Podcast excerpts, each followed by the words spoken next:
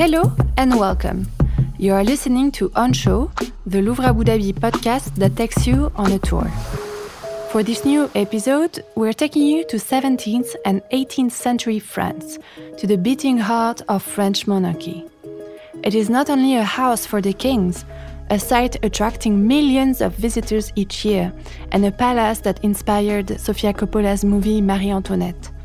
It is also a place of wonder and exchanges since its construction during the 17th century.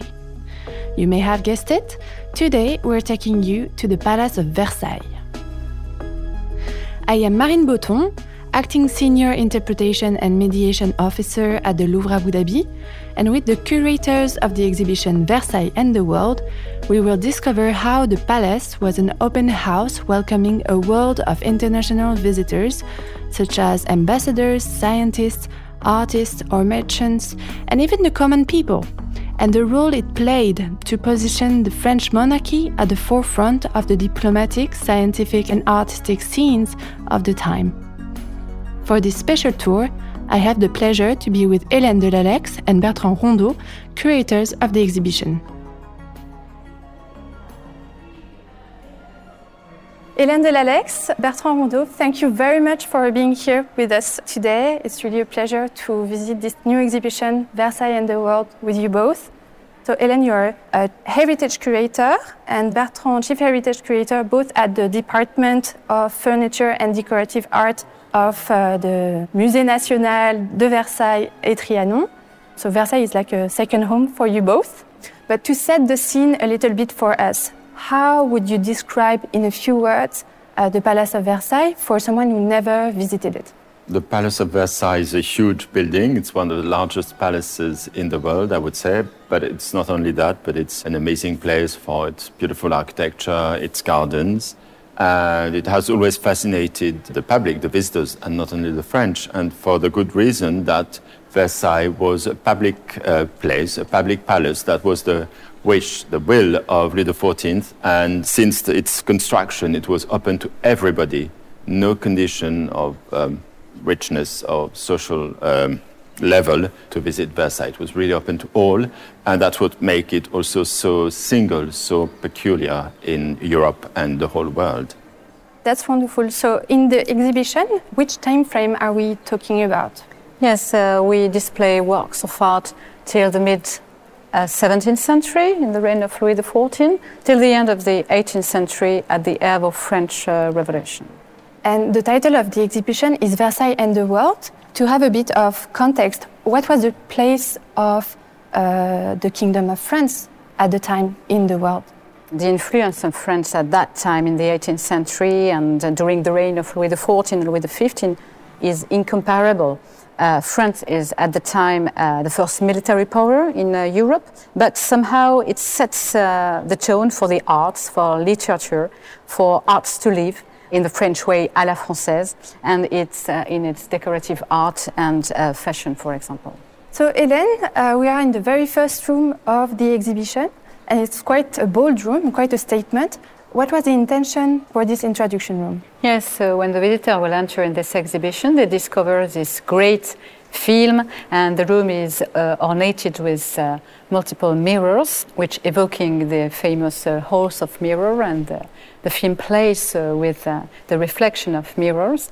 And this film is also important because uh, it's make for the visitor who don't know Versailles like a private visit of Versailles, of the variety of uh, the domain. And on the other hand, the aim for this film is uh, to feel the visitor of today uh, feel the same fascination that the visitor of the 18th century may have felt when they discovered Versailles for the first time. So it's a link between yesterday to today, and we see that nothing has changed, and it's still the, the same emotion in, in front of this beautiful yeah. images. That's great. And uh, before we discover the actual uh, artworks of the exhibition, can you tell us how the exhibition is structured?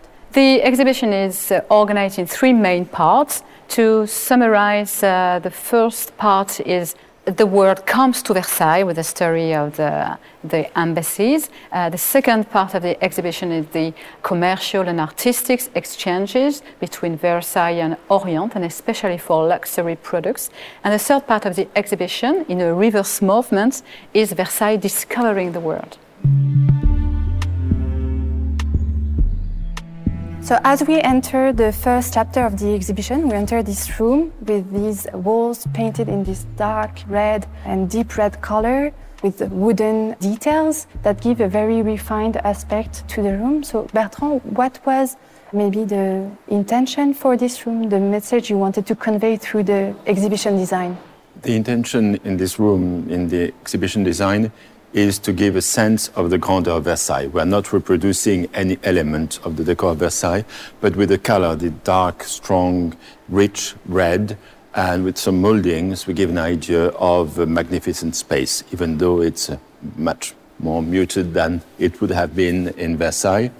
And so it's to feel for the visitors, to feel the sense of grandeur and to be the best background for the works of art of that, section, which are grand portraits, grand views of Versailles. Let's have a look at the first artwork of, uh, for this chapter. So the attention is immediately grabbed by this wide painting, this large painting that's right in front of the entrance. It's a view on the Palace of Versailles, but from the gardens. Let's have a closer look together. So it's a view of the palace from the garden side, from the south, through the orangery in the foreground, and you see the magnificent facade of the palace, which stretches more than 600 meters from one end to the other. And you may notice on the left hand side, on the steps of the grand staircase, three visitors wearing turbans. So, obviously, uh, people from the Middle East, most probably Persians, due to the size and the shape of their turbans, and um, accompanied by a Frenchman most probably a courtier who is their guide during their stay in Versailles, guide to visit the palace as well as the grounds, uh, the gardens. Who are they? We don't know, but it was quite um, usual to see these foreigners in their national attire through the galleries, through the gardens of the palace. What other type of visitors were we encountering as visiting Versailles? Whether in the gardens or in the palace? Actually, we have to remember that Versailles was a public palace open to anyone, and that's really quite unique in Europe, but not only in Europe, in the whole world. Just think of the Forbidden City in Beijing. No one could see the emperor, and no one could visit the palace unless uh, invited to do so. Whereas in Versailles, it was the contrary. Versailles was every day open to all visitors without any condition of um, richness, of uh, wealth or social status, whatever. So anyone should be able to enter the palace and visit and the, the apartments and the galleries and, and the gardens. And so it was quite unique, uh, as I said. And it made it a wonderful attraction for all visitors from not only from Europe, but from further parts of the world. And that's why it was quite common to see foreigners uh, here in Versailles. Does it mean that anyone could have seen the king or the queen? Yes, that was the rule that the palace was a public place, not only to see the structure, to see the beauty of the architecture, the collections, the furniture, but also to be able to see the king. He is the power, he embodies the power, and as such, this is the French rule, he has to be visible, accessible, but visible to his subjects and to anyone. And the fact is that, unlike in other courts, when you come across the king or the queen, you don't have to bow. So it means that you can look at him, look at his face, and see his face and remember his features. And this is really important. That's why, again, Versailles was so much liked by the visitors, by the tourists, because the main attraction was the king himself and to be able to see his features.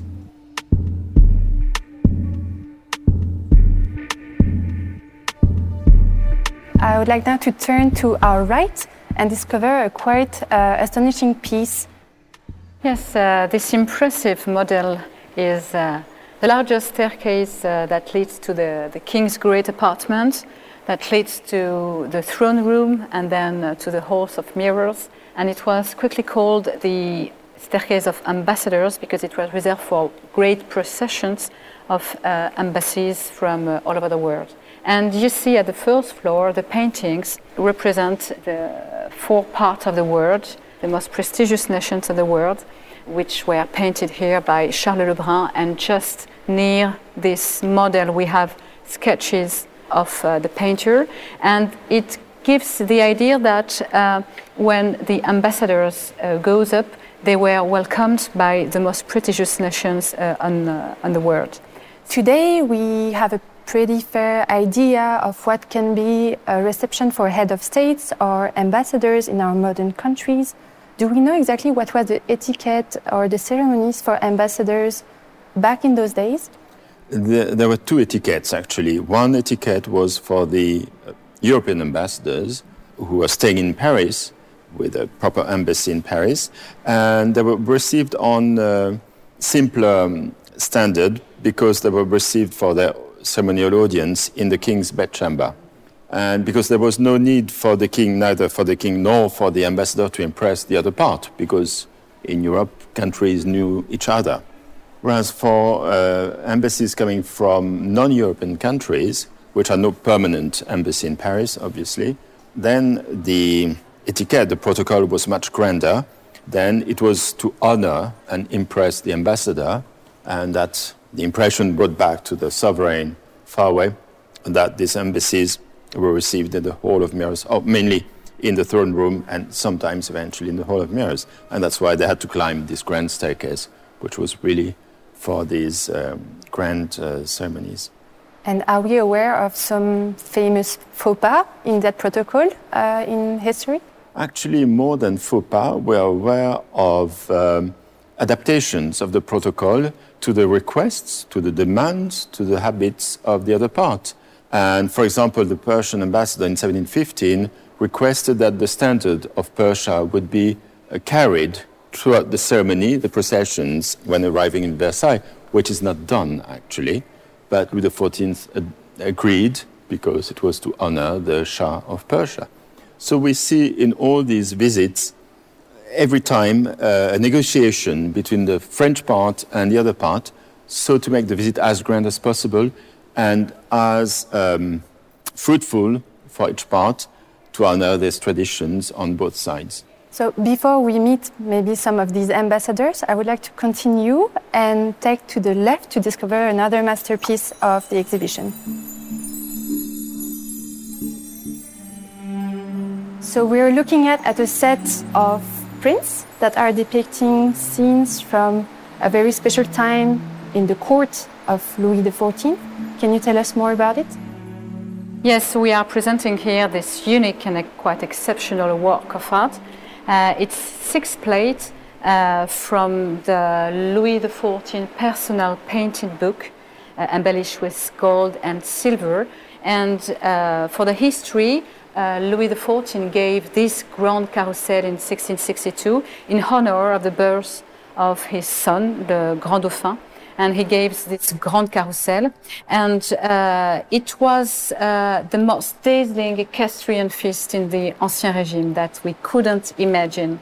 And um, on the one hand, this uh, work of art is very interesting because uh, in France, before carousel, uh, the tradition, it was like a total spectacle with uh, fireworks, with presentation of exotic beasts, with um, processions. And Louis XIV decided to draw inspiration from the Arab horses riding tradition. And this tradition gave to the horses a sublimated and poetic place. So Louis XIV decided to only keep the horses in this great carousel. And we see here in this plate the extraordinary luxury of the harness of the, of the horses. And on the other hand, uh, what is really important for us is the theme of this grand carousel because it's on the five part of the world means the most prestigious nations of the world and uh, you see each nation is symbolized by a color a precious stone an astre and you, you see, for example, the Roman Empire with the color red and the diamond, uh, the Persians with the color pink and the ruby, the Turkish man with the pierre turquoise and the color blue, the Indians with the pearls, and uh, the American quadrille, which is the most strange because the, the continent was not also really known at that time. Thank you very much. Uh, let's now discover the third room for this chapter.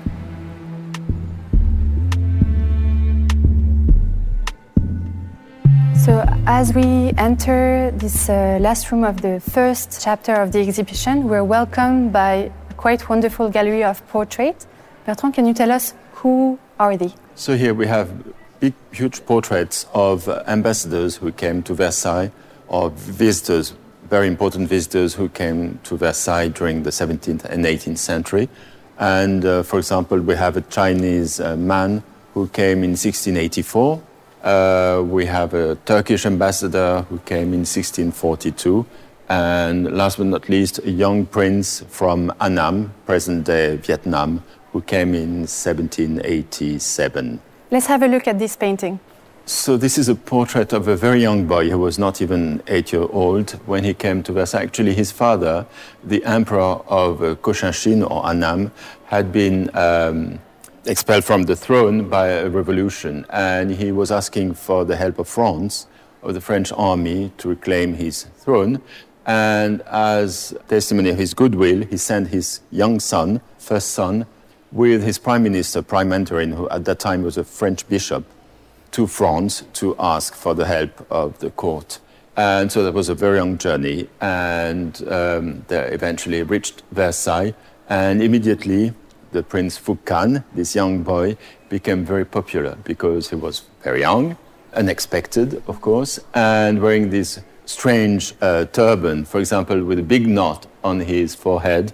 And immediately it created a, a fashion for ladies at the court to wear a turban à la Cochinchine. And this painting, like the other portraits around us, do we know who was commissioning them and for whom? So most of these paintings were commissioned by the royal administration to keep a memory of these visits, of these very important visitors, and of the fashion they were representing, of their outfit, of their splendid uh, appearance. But the portrait of Fukan was commissioned by the, the missionaries to whom uh, the bishop belonged. So that's a slightly different story. But anyway, it has kept the memory of uh, this young Vietnamese prince. Let's now discover the next chapter of uh, the exhibition that is about the exoticism in Versailles. So, in this uh, new chapter, as we change the focus, uh, we also change the color palette of the exhibition with this rich, deep blue, a royal blue maybe. Yes. Uh, Hélène, what is the symbolic of this uh, yes, color palette? Yes, it's very beautiful, uh, deep blue. Uh, corresponds perfectly with this uh, section where many decorative arts are exhibited and it highlights uh, wonderfully the gold of bronzes that are displayed here. We moved from mainly paintings to decorative art and many precious objects in this. Yes, in this, um, yes the, the subject here is the exchanges of luxury products such as porcelain, perfumes, jewelries, diamond, pearls, but even uh, coffee or chocolate. Before we move to uh, our next artwork, was Versailles considered an exotic palace? And uh, what traces of exoticism could we have found in Versailles at the time? I would say that Versailles was not really an exotic palace. It had to be a French palace. It had to show the French art. Um, it was a political statement as such, the palace itself. But within, so in the official rooms, there's not much of exoticism. There are some influences, some elements, but overall, it's the French style. But in the private apartments, in the rooms, uh, where the members of the royal family could gather their collections, their exoticism became strong, and we'll see some example of um, these marvelous exotic objects collected by the royal family.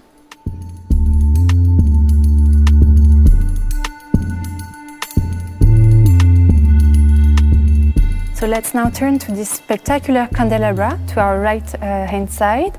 Hélène, why is it an exceptional piece? Yes, we are exhibiting here this fabulous masterpiece, like the reclining uh, camel fire dog just next.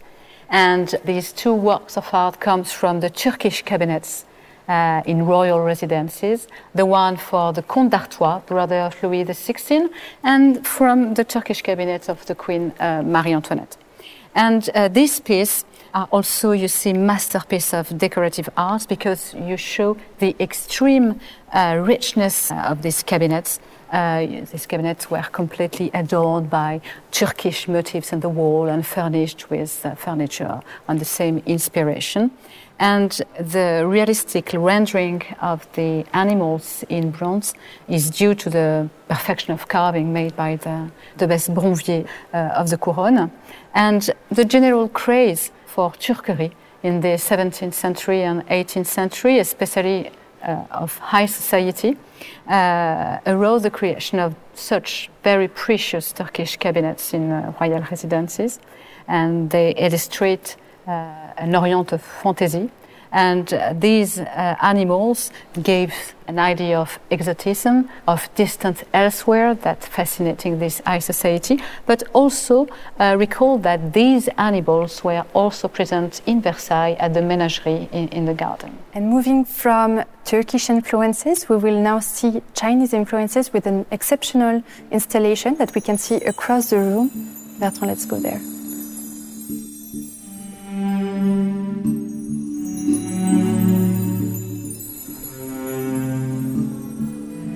Can you describe this wonderful uh, room for us? Yes, I believe this is one of the most stunning parts of the exhibition because not only have we paintings uh, on the walls, but are inserted into the boiserie, to the decor of the room, as it was in Versailles. Actually, this room doesn't exist anymore in Versailles since the 18th century, but we have kept the drawings made by the architect for the model of the wood paneling, and we have uh, blown up this design to scale one, this drawing to scale one, to be able to insert the real paintings uh, for this Chinese cabinet of Maria The wife of Louis XV was a painter herself, and she wanted to decorate this cabinet with uh, her own paintings. She was helped by a team of painters, of professional painters, but the hand of the queen is there.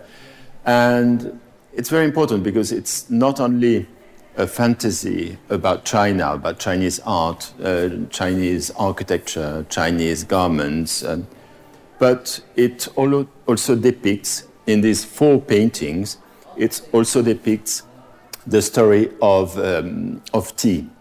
In one painting, you see ballots of tea leaves brought from the, the gardens once they have been collected. In another painting, you see ladies rolling up the tea leaves in their hands.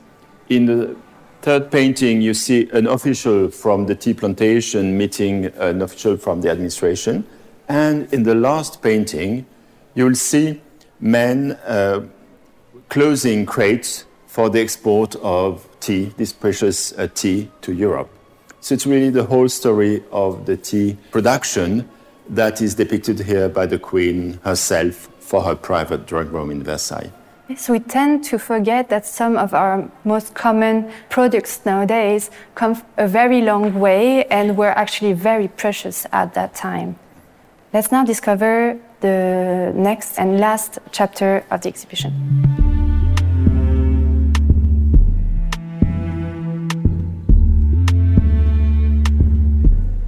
So, under the reign of Louis XIV, the power became aware of the strategic issue to launch a real scientific policy. So, uh, Louis XIV launched a real uh, scientific policy, and it was the creation in 1666 of the Great Royal Science Academy.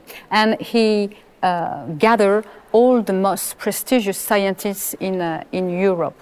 Uh, and uh, this new academy launched researches about botany, zoology, geography, astronomy that has changed the world. And it is really important for visitors to understand that Louis XIV wanted to add to the military, to the artistic glory, um, the, the, the, he, wanted to be the most modern sovereign of his time. And what means modern?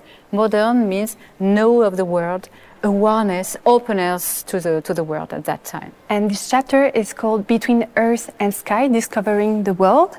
Uh, what type of discovery are we talking about? Uh, we are talking about discoveries about botanic, about astronomy, about zoology. It was a great period of research with uh, a link between the scientist and, and the power.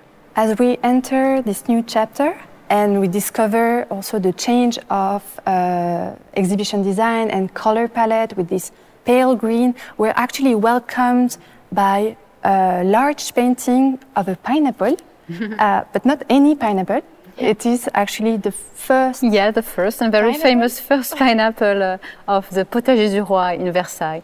And for visitors, it's really important to discover another image of Versailles and to understand that at that time, uh, Versailles becomes like a, a little microcosm uh, of, of the world, uh, gathering and studying in the heart of its domain. Uh, all the plants, all the animals comes from all over the world. And above all, it was the pineapple who is the star at that time because uh, having a pineapple in Royal Garden uh, was a cutting innovation because it was such a feat to succeed in growing these fruits so sensitive to cold and humidity, and it is due to the construction to modern greenhouses that, after many unsuccessful attempts, the first two pineapple in Versailles um, fruited in 1733. It was at Christmas, and uh, Louis XV tastes for the first time his first ananas for Christmas, and it says that it's absolutely excellent. And this fruit create like an ananas mania because uh, you see it's very strange, very exuberant fruit, and we know that it was also called king of fruits because of its perfect oval shape, like a head, of its golden color, of its like a crown of leaves above uh, above the head. So in, it, it influenced very much the decorative art. But this painting you know, it's like a portrait of an ananas, a real portrait, and it was Jean-Baptiste Oudry, the famous painter of the king, who drew this uh, portrait.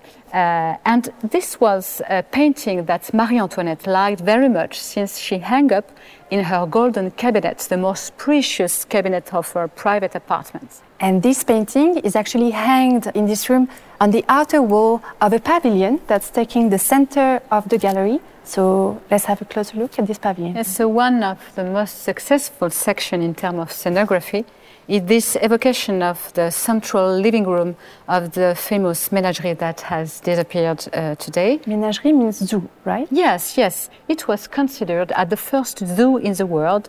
Why? Because it was quite common to have exotic beasts in royal residences in Portugal or in Vienna, for example. But it was the first time that these animals are considered not only as curiosity, but as a living being, and they have been studied, they have been classified in seven courtyards and uh, along the new uh, scientific classification at, at the time. And when these animals disappeared, when they died, they have been dissected by anatomists and they contributed in a decisive manner to the progress, to the comparative uh, anatomy. And I believe that some animals from the menagerie became actually very famous. Yes, so the rhinoceros were very famous, and also the female Congo elephant offered by the King of Portugal. And as I said, this animal has been dissected, but it was like a great spectacle in a great amphitheater uh, set in the Garden of Versailles. And the archives said that when Louis XIV arrived uh, on the amphitheater, he asked, Where is the anatomist? And the anatomist, Duverney, grows uh, from the flanks of the elephant, and all the court was completely astonished by this event. So it was the most uh, famous uh, dissection, but yes, it's true that um, many animals were very, very famous uh, in Europe. Uh, when we exit the menagerie pavilion, we will take to our left and uh, stop by two impressive in- scientific instruments.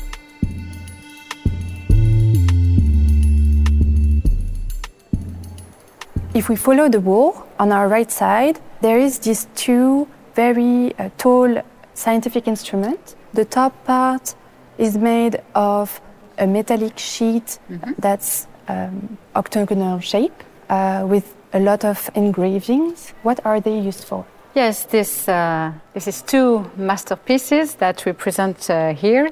And this is a very, very rich uh, scientific instrument created by the new Royal Science Academy created by Louis XIV in, in 1666.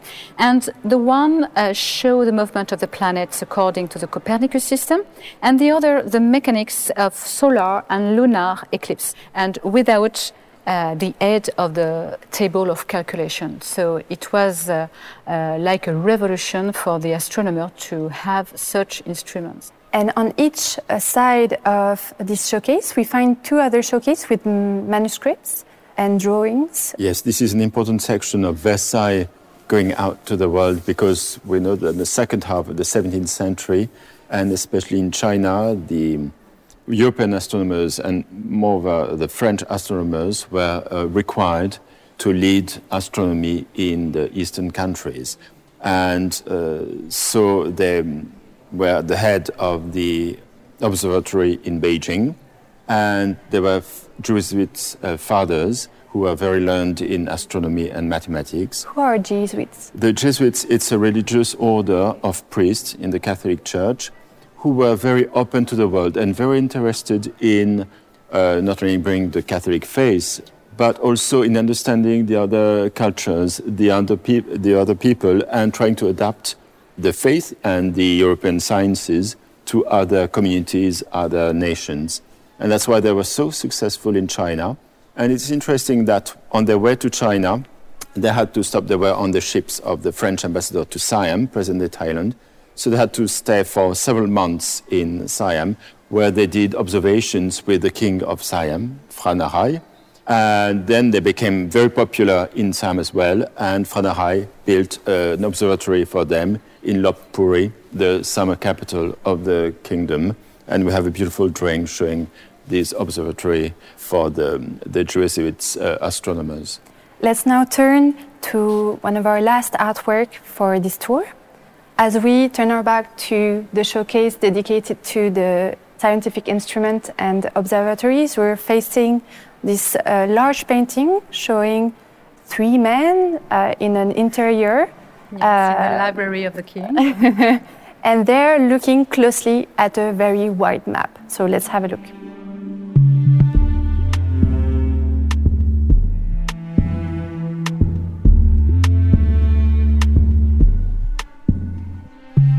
So this painting represents the La Pérouse expedition, the most famous and the most important scientific expedition of the 18th century, which has remained uh, mythical and quite mysterious.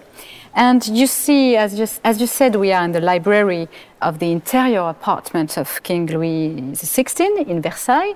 And the king is accompanied by his secretary of state for the navy, le Duc de Castries and uh, King is welcoming the Comte de La Pérouse, uh, ready to leave for his expedition uh, around the world.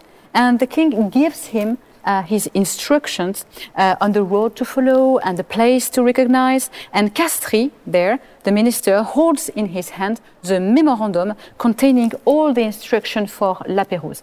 We tend to forget that borders were not obvious at that time. We were still discovering the world or exploring the world from the French perspective, for example.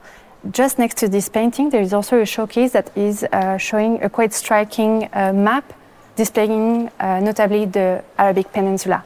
Yes, and this map is very interesting because it's a precise map, the most precise map of the middle of the 18th century. It was printed in 1752. Thanks to these expeditions, thanks to the studies made by the astronomers, the French astronomers in the Far East, they could give much more precise detail of the coastline and also calculate more precisely the distances between different points on Earth. And thanks also to new um, inventions that, like the astronomical clock by Berthoud that we can see in the next showcase. And so this is a very precise document. And since uh, we see Arabia, the uh, Arabic Peninsula, very clearly, and with the empty quarter still empty, and but the coast is uh, where the name of the city is there. And if we look at the part describing India, there was still a part which hadn't been visited or explored by the Europeans, and so the geographer wisely writes on the map pays inconnu, unknown country. Now, from uh, exploring the Earth, I'd like to conclude on the question of exploring the skies with two very interesting prints that are right by the exit of the exhibition.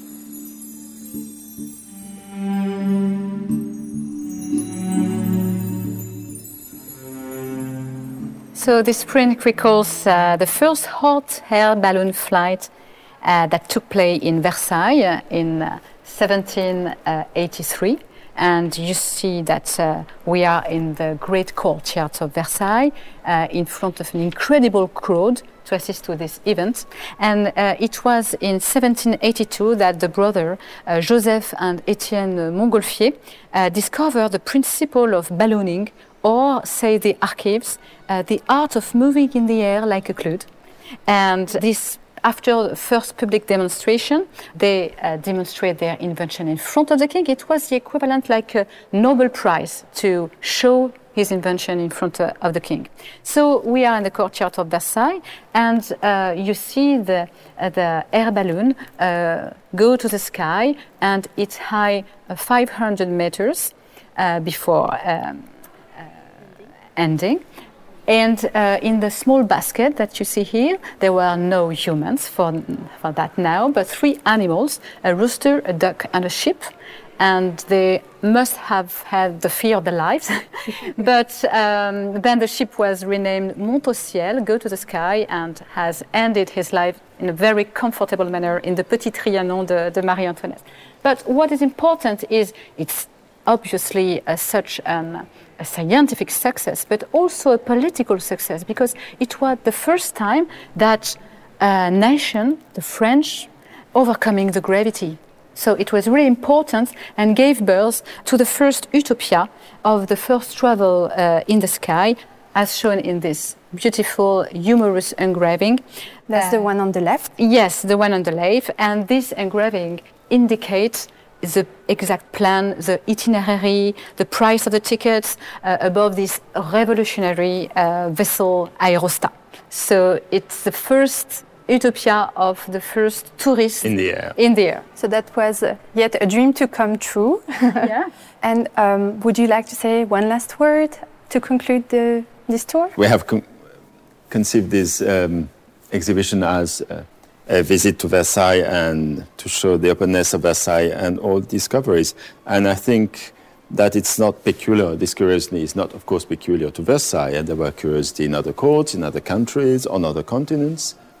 But I think, in a way, Versailles has regathered all these interests in one place at one point, at one time of the history of the world. And that's why we think it's worth visiting uh, this exhibition and discovering it.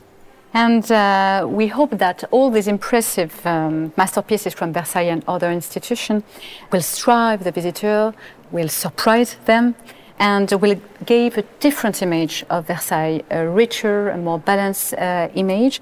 And therefore, I think it highlights many themes and issues that are still relevant in the world today because we speak about humanistic changes, diplomatic links, um, curiosity, collaboration. So I think uh, most of the themes are relevant today. Thank you very much to you both for having us today. It was a pleasure to visit the exhibition with you. Thank you very much. Thank you very much.